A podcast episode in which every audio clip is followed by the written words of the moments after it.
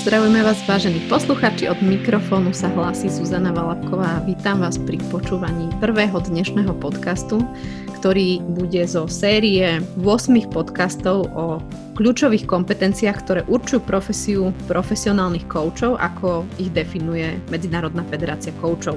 Dneska sa budeme venovať úplne prvej kompetencii, ktorá hovorí o etike.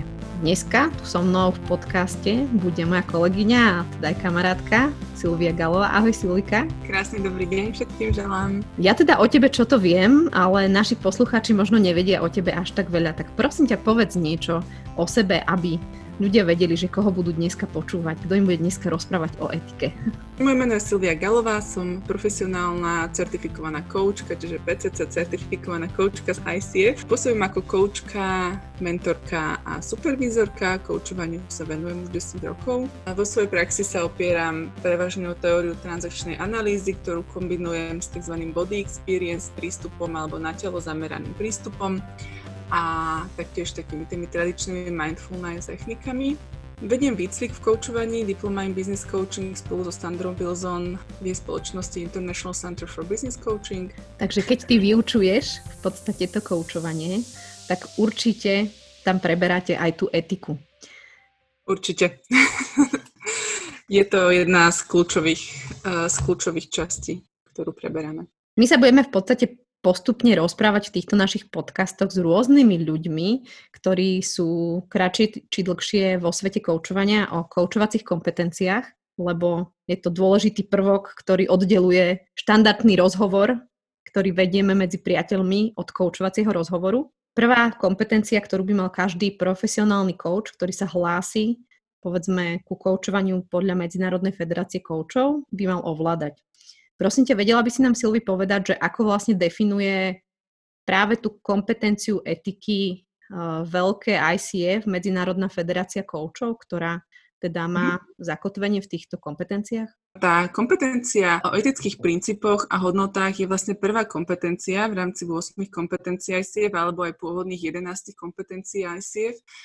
A ona je taká, je, je taká jedinečná v niečom, pretože ten jej popis sa dá zhrnúť do jednej vety a hneď ho aj poviem, ale zároveň v rámci tej kompetencie máme celý súbor etických štandardov ICF a základné hodnoty a etické princípy ICF, čiže vlastne tá kompetencia obsahuje množstvo ďalších akoby podinformácií a v tomto je ona taká unikátna oproti ostatným, čiže nestačí nám len základný popis, ktorý vlastne hovorí, že Code of Ethics alebo etický kódex popisuje hodnoty, ktoré Medzinárodná koučovacia federácia vnáša do koučovania, taktiež etické princípy a etické štandardy správania pre všetkých ICF profesionálov, čiže vlastne, či sú to ACC, PCC alebo MCC coachy.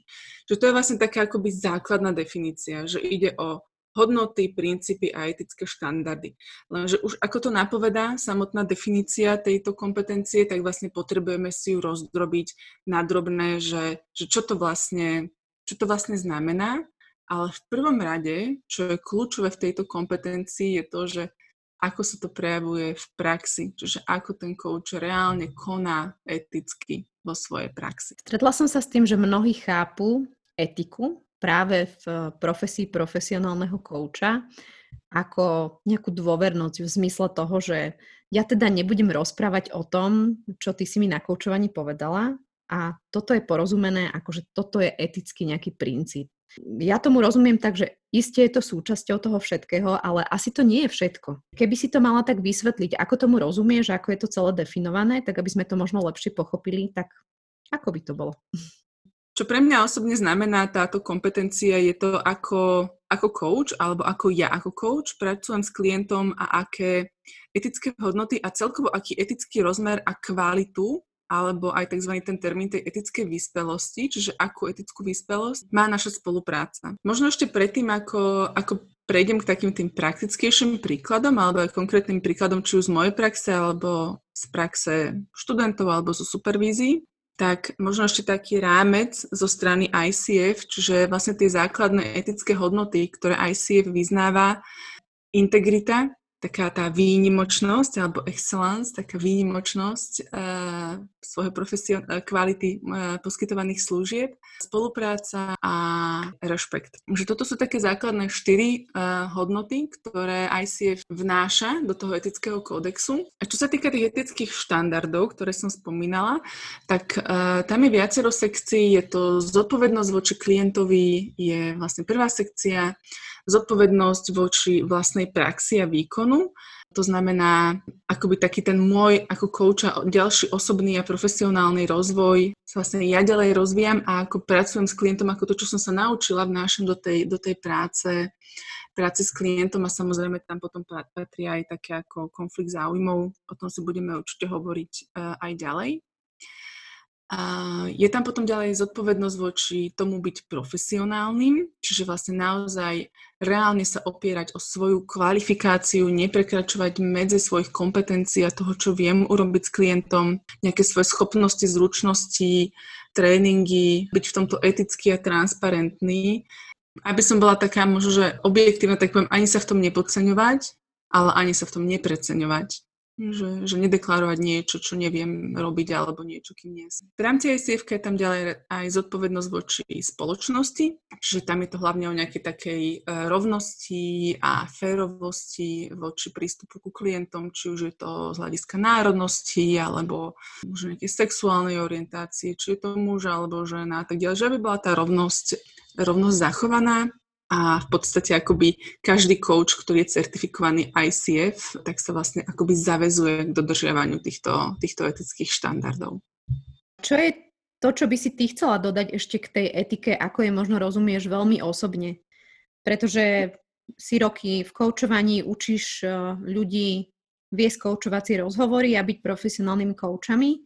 Takže ako by si to vysvetlila takou úplne ľudskou rečou? Pre mňa to je asi hlavne to, že robme to, čo hovoríme, že robíme, a nerobme to, čo nevieme robiť a kam už nesiahajú naše kompetencie a to si myslím, že je to ako v koučovaní, tak takisto v akejkoľvek inej pomáhajúcej profesii. Ja sa veľmi často stretávam s tým, že však tá etika to je len také, že nebudem vynášať o klientovi. Ale čo to, čo to v tej praxi znamená? Nebudem vynášať o klientovi. Naozaj takej tej core etickej, tej základnej etickej praxi, to znamená, že mimo mojej supervízie, kde aj tak ten prípad popisujem anonymne, tak ja naozaj nerozprávam o tom, čo zažívam so svojim klientom a ani v rámci nejakého príbehu, že vieš, mala som takú manažérku, teraz kanceláriu, ona robí v takej veľkej korporácii, predávajú uh, také dizajnové, ja neviem, čo sa teraz vymýšľam, hej, lebo naozaj toto nehovorím o žiadnej svojej klientke, predávajú dizajnové kvetiny a, a ona mi vravela toto to všetko je ľahko dopátrateľné, to ľahko, ľahko, všetko je ľahko zistiteľné, čiže ani žiaden taký ten small talk o tom, alebo taký ten, ani nie, že small talk, a taký ten, také to, že klebetenie o tom, že a mám takú klientku a tá, tá robí toto a toto, že vlastne naozaj to znamená nezdieľať nič, Naozaj to znamená aj to, že ako ja pracujem so záznamami, ktoré mám o tom klientovi, či sú voľne dostupné niekde v mojej kancelárii, ktorú zdieľam s piatimi ďalšími ľuďmi napríklad, alebo či to mám niekde na Google Drive, kam má potenciálny prístup množstvo ľudí. Že vlastne všetko toto sú veľmi dôležité a relevantné otázky a naznačujú nám etickú vyspelosť, ako som už spomínala ten termín toho daného kouča. Keby sme sa mali posunúť ďalej, Hovorila si, že k praktickým veciam, tak čo by to vlastne znamenalo? Ako vyzerá etika alebo dodržiavanie etických princípov, štandardov a práve tejto kompetencie etiky? Ako to vyzerá v praxi? V praxi podľa mňa je ideálne, alebo za mňa je ideálne, keď coach má svoj vlastný etický štandard. Keď sa neopierame iba o tú relatívne všeobecnú alebo aj miestami aj vágnu, som chcela povedať deskripciu, typu opis opis Medzinárodnej uh, federácie koučov, ale keď sa reálne nad tým zamyslíme a reflektujeme na svoju prax a doplňame si ten etický kódex uh, o konkrétne príklady, aby, aby nám dával takú, taký, taký návod, že, že vlastne ako konať v konkrétnych situáciách. Napríklad v rámci ICF je dôležitá uh, jeden zo štandardov konflikt záujmov. Čiže vlastne ja ako coach nemôžem vstupovať do nejakého vzťahu, v ktorom mám potenciálny konflikt záujmov ono v praxi uh, to môže mať veľmi veľa podôb. To môže znamenať, že pre mňa konflikt záujmov by bolo koučovať možno nejakú moju bývalú manažerku z bývalej práce, lebo máme veľmi hlboký vzťah. Zároveň napríklad, čo ja som sa naučila vo svojej vlastnej praxi a čo je v mojom vlastnom etickom kódexe, je to, že ja nekoučujem páry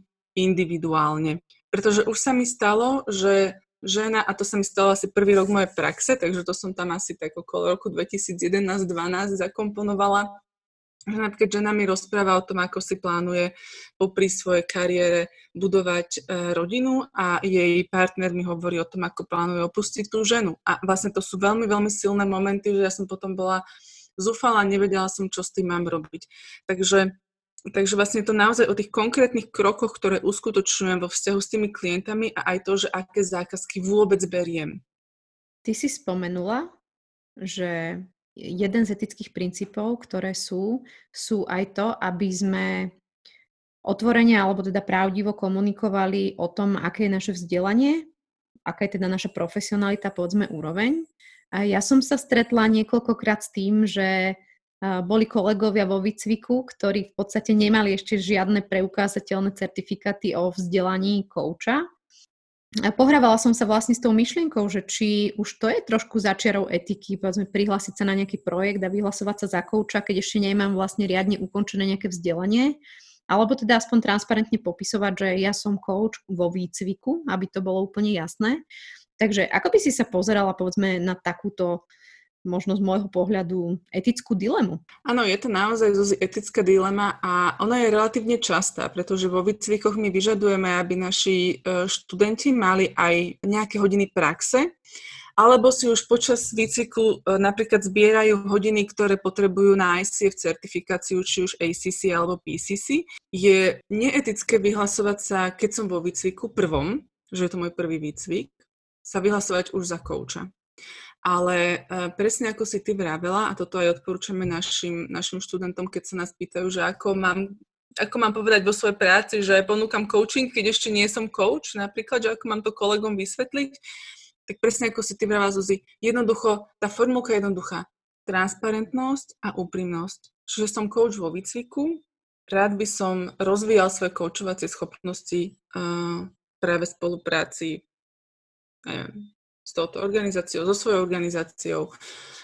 Jednoducho byť v tom naozaj, že transparentný, to je, to je celé, a úprimný. Sú ešte nejaké veci, ktoré sú považované, povedzme, za etické dilemy? Že sú to nejaké tie situácie? Možno, aby sme lepšie trošku priblížili, že čo to vlastne tá etika vyzerá možno z tej opačnej strany, že ktoré situácie to sú. Ty si niektoré spomenula, ja som ponúkla túto jednu, ale že ktoré ďalšie veci môžu byť takou etickou dilemou a zároveň potom vlastne môžu byť takým tým riešením, ako si povedala, že si vytvárame náš vlastný, povedzme, etický rámec a neopierame sa iba o taký ten širší rámec etiky podľa ICF. Čím viac coach coachuje, tým viac vlastne zistí, že týchto situácií je veľmi veľa. Ja som už spomínala napríklad konflikt záujmov ako jeden, uh, jeden z takých tých veľmi, veľmi častých etických, etických diliem. A on má, on má naozaj rôzne podoby. Ja by som sa k nemu vrátila veľmi rada, že keď sa, keď sa spojí uh, konflikt záujmov s dôvernosťou napríklad, hej, to sa veľmi často stáva v tých trojstranných kontraktoch, kedy sme my ako kouči hajrovaní alebo, alebo skrátka podpíšeme zmluvu s nejakou organizáciou, že budem vám koučovať napríklad týchto troch manažerov a mám zadávateľa, povedzme HR riaditeľa alebo nejakého lídra organizácie, s ktorým, ktorý ma vlastne akoby nahajroval alebo s ktorým kontraktujem, ktorý mňa bude platiť a ja následne idem koučovať napríklad tých troch manažerov v rámci nejakej danej oblasti, na ktorej sa dohodneme. Je absolútne nemysliteľné, aby som ja tomu môjmu zadávateľovi, hoci mi platí, aby som ja mu vynášala, čo sa deje e, v rámci tých koučovacích sedení s týmito manažermi. Tam je veľmi dôležité si striktne dohodnúť, že to sú dôverné sedenia, povedať to už, keď sa dohaduje ten kontrakt alebo tá podmienky spolupráce, že akým spôsobom e, budeme akoby sledovať ten progres koučovania, ale teda s tým, že ja ako coach s ním nebudem za žiadnych okolností zdieľať podrobnosti mojich rozhovorov alebo koučovacích sedení s jeho zamestnancami.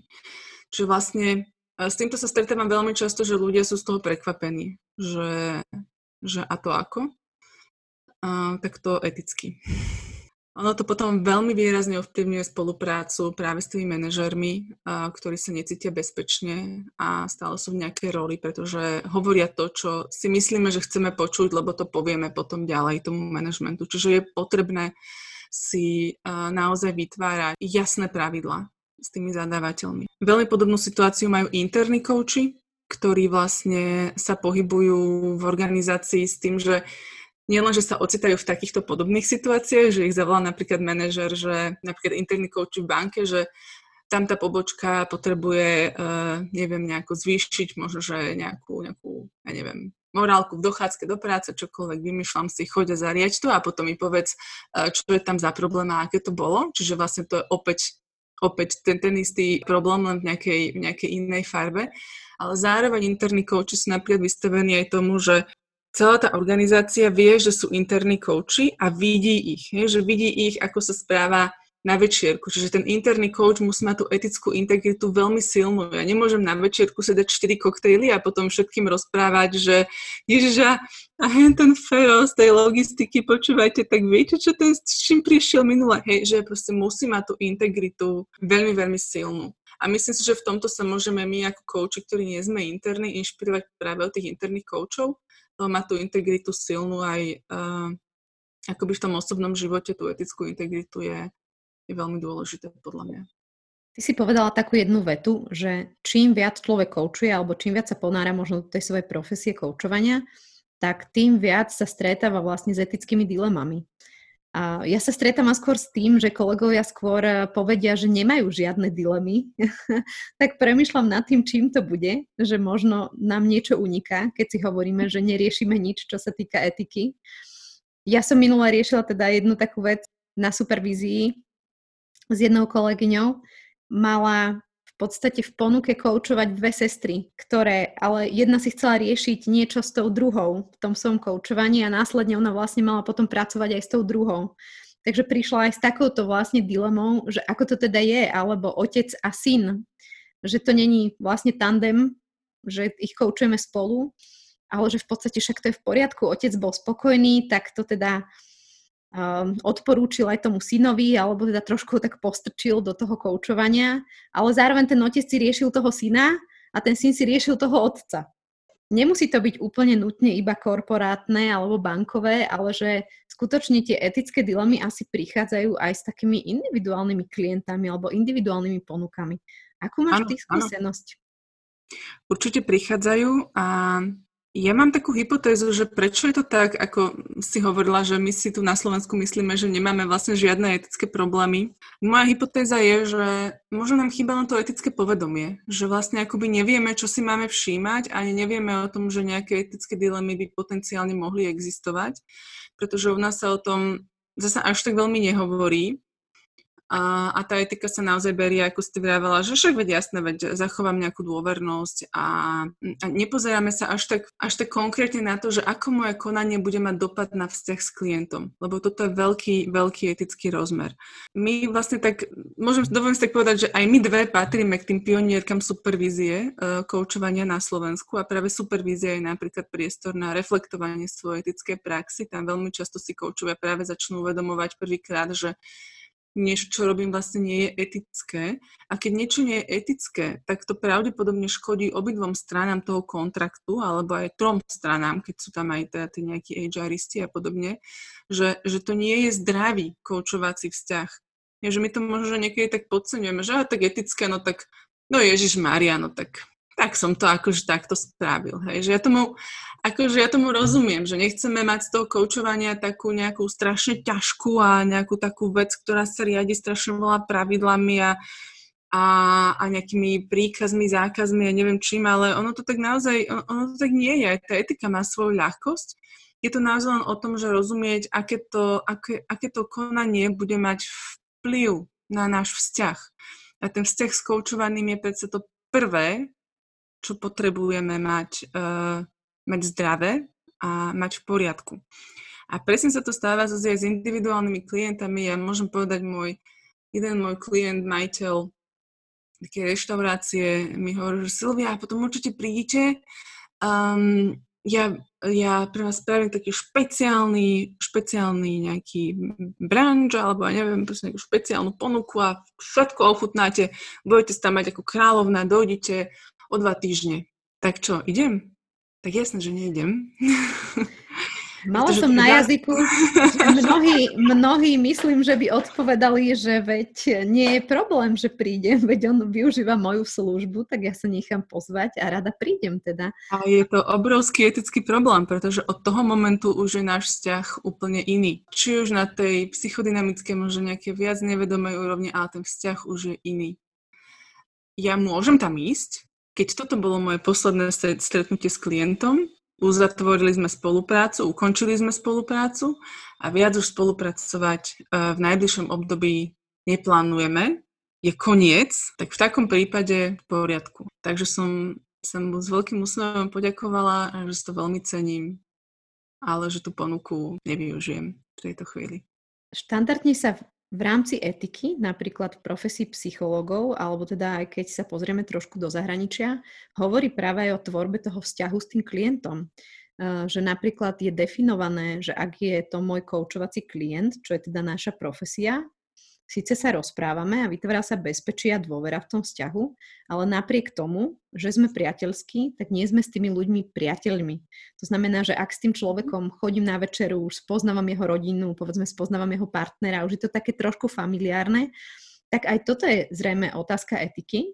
Alebo rovnako, čo som vôbec nezaregistrovala, že by sme niekedy riešili, je to, že, že naozaj plynule niektorí kolegovia prechádzajú z profesionálneho do priateľského vzťahu a stále je to v poriadku, alebo dokonca do partnerského vzťahu. Že pokiaľ mám dobré informácie, tak eh, v zahraničí to je tak, že dokonca ak niekto bol u teba v terapii alebo ak bol tvojim klientom, tak niekedy tam sú stanovené časové lehoty, že povedzme dokonca 6 Aha. mesiacov nemôžeš s tým človekom vstúpiť do nejakého intimného partnerského vzťahu, alebo dokonca keď to bolo v psychoterapii, tak je to niekoľko rokov. Ano, Hovorí sa aj o tejto tvorbe vzťahov vlastne v koučovaní a zahrňa to teda aj etická kompetencia? Ja si zase myslím, že je to skvelá otázka, a etická kompetencia to čiastočne zahrňa, pretože hovorí, že nemáme mať intimný vzťah s našim klientom a máme naozaj strážiť mieru intimity a dôvernosti s klientom, čo, čo neznamená len miera intimity v zmysle, či sa dotýkame alebo či sa rozprávame o intimných veciach, ale intimita je práve aj to, že kam náš vzťah posúvame. Či sa stretávame aj mimo toho koučovacieho priestoru, a akým spôsobom sa stretávame. Je, že či sa len vidíme vo výťahu, lebo sme v jednej budove, čo je absolútne v poriadku, alebo či už keď sme v jednej budove chodíme aj na obedy, kto platí tie obedy, či chodíme aj na večere a kto platí tie večere a takto sa už posúvame, u, už ten obed bol v rámci neetickej, už, už bol prešlap etický. Pretože je to veľmi zaujímavé, čo hovoríš a preto som povedala, že je to zaujímavá otázka, jeden taký výskum, ktorý dlhé roky skúmal rôzne prístupy e, k tomu, že čo vlastne pomáha ľuďom pohnúť sa ďalej. Skúmal psychoterapeutické prístupy rôzne a rôzne iné prístupy v práci s ľuďmi. Nie som si úplne istá, či ten prístup zahrňal aj koučovanie, ale to je svojím spôsobom v tomto momente irrelevantné, pretože výsledok toho výskumu bol, to, čo ľuďom pomáha posúvať sa, je vzťah s tým pomáhajúcim, čiže či je to terapeut alebo coach, pokiaľ teda, hovorím, nie som si istá, či tam bol aj coach. Že ne, nebolo ani tak dôležité, či ten terapeut bol Rogerian, alebo možno robil nejaký body prístup. Dôležitý bol ten vzťah, ktorý si dokázal vytvoriť. A ja mám niekedy pocit, aj keď tom výskume koučovanie nebolo, tak ja dám všetky ruky aj nohy do ohňa, že to isté platie pre koučovanie, pretože sú to dve ľudské bytosti. Sú to dvaja ľudia v interakcii, kde je ten vzťah extrémne dôležitý. Ale my v tom koučovaní niekedy máme taký pocit, že, že hop sa, hej sa, však vzťah s klientom, však to je také, však ja ťa takto pokoučujem, raz, dva, tri a si tam. A my veľmi podceňujeme tú silu toho vzťahu tú silu toho nevedomia, ktoré do toho vstupuje pri tom vytváraní, spoluvytváraní toho vzťahu s klientom a ako práve tieto etické dilemy silno ovplyvňujú práve ten vzťah, aký máme s klientom. A on, pokiaľ ja s tým začnem chodiť na obedy alebo prídem k nemu do reštaurácie na branč, alebo sa začnem stýkať s jeho rodinou, alebo si povieme, že wow, super, máme rovnaký koniček, alebo nebodaj máme rovnaký, e, v rovnakom veku detí, tak poďme niekam spolu na ihrisko s nimi, že ja už veľmi výrazne prekračujem e, etickú hranicu, ale to má dopad na ten vzťah, ktorý už nie je terapeutický a už nebude posúvať toho klienta tak, alebo koučovací, ja som teraz mala skôr asociáciu s tým výskumom, už nie je pomáhajúci až bude viac limitovať posun toho klienta, ako ho podporovať. Ak by som bola veľmi zvedavá k tomuto, na jednej strane hovoríme o vzťahu, o budovaní, o istej dôvernosti a na druhej strane hovoríme, že si tak trochu máme držať tú svoju hranicu. Nie je v podstate to, že budujeme s tým klientom dôverný vzťah, pomáhajúce tomu vzťahu? Lebo hovoríme vlastne o tom, že keď trošku tak budeme ten vzťah viac, to znamená, niektorí si môžu myslieť, že to môže byť veľmi prospešné pre, aj pre to koučovanie, lebo človek má pustiť ďalej, viem o ňom viac, vidím väčší kontext a tak ďalej. V čom je teda to nebezpečenstvo, alebo v čom je to riziko, v čom to je vlastne dilema? Lebo mohli by sme sa na to aj pozrieť tak, že keď ten vzťah vlastne rozvíjam, tak mi na ňom naozaj záleží a môže to mať prínos pre celú spoluprácu. Uh-huh. A môžem teoreticky vytvárať pocit závislosti a pocit nadviazanosti. Ja mám možno takú provokačnú otázku, pretože podľa koučovacích štandardov coaching je krátkodobá intervencia. To znamená, MCC coachy majú 6 stretnutí, ja nikdy nemám viac ako 8. Maximum je povedzme, že nejaké 10, hoci áno, nie je to nikde striktne napísané, ale koučovanie je krátkodobá intervencia a kedy ja chcem počas toho ešte rozvíjať vzťah a, a behať s klientom na obedy a na večere. Pretože ak čítate niekto Jalomové knihy, tak on naozaj napíše niekde, že po troch rokoch terapie s klientom sa ide pozrieť na jeho predstavenie do divadla, mm, pretože to pre toho klienta veľa znamená. To sú tri roky terapie versus 10 stretnutí v koučovaní, kde ten vzťah vlastne má byť blízky a dôverný, áno, ale zároveň ten vzťah nemá vstať v ceste a ani ja ako coach so svojimi projekciami na, klientami a, na klienta a so svojimi záujmami a, a, a čo všetko by som s ním ja chcela ešte skúsiť a zažiť, ja mu nemám čo stať v ceste v jeho progrese. Ja mu zároveň mám pomáhať, ako hovorí napríklad Sandra Wilsona, má takú peknú definíciu koučovania, že uh, rola kouča je vlastne pomáhať klientovi, aby, aby nestal sám sebe v ceste, tak vlastne prečo by sme mu mali my ako kouči stáť v ceste. Ak by sme sa posunuli kúsok ďalej, tak ty si aj mentorka, supervízorka koučovania.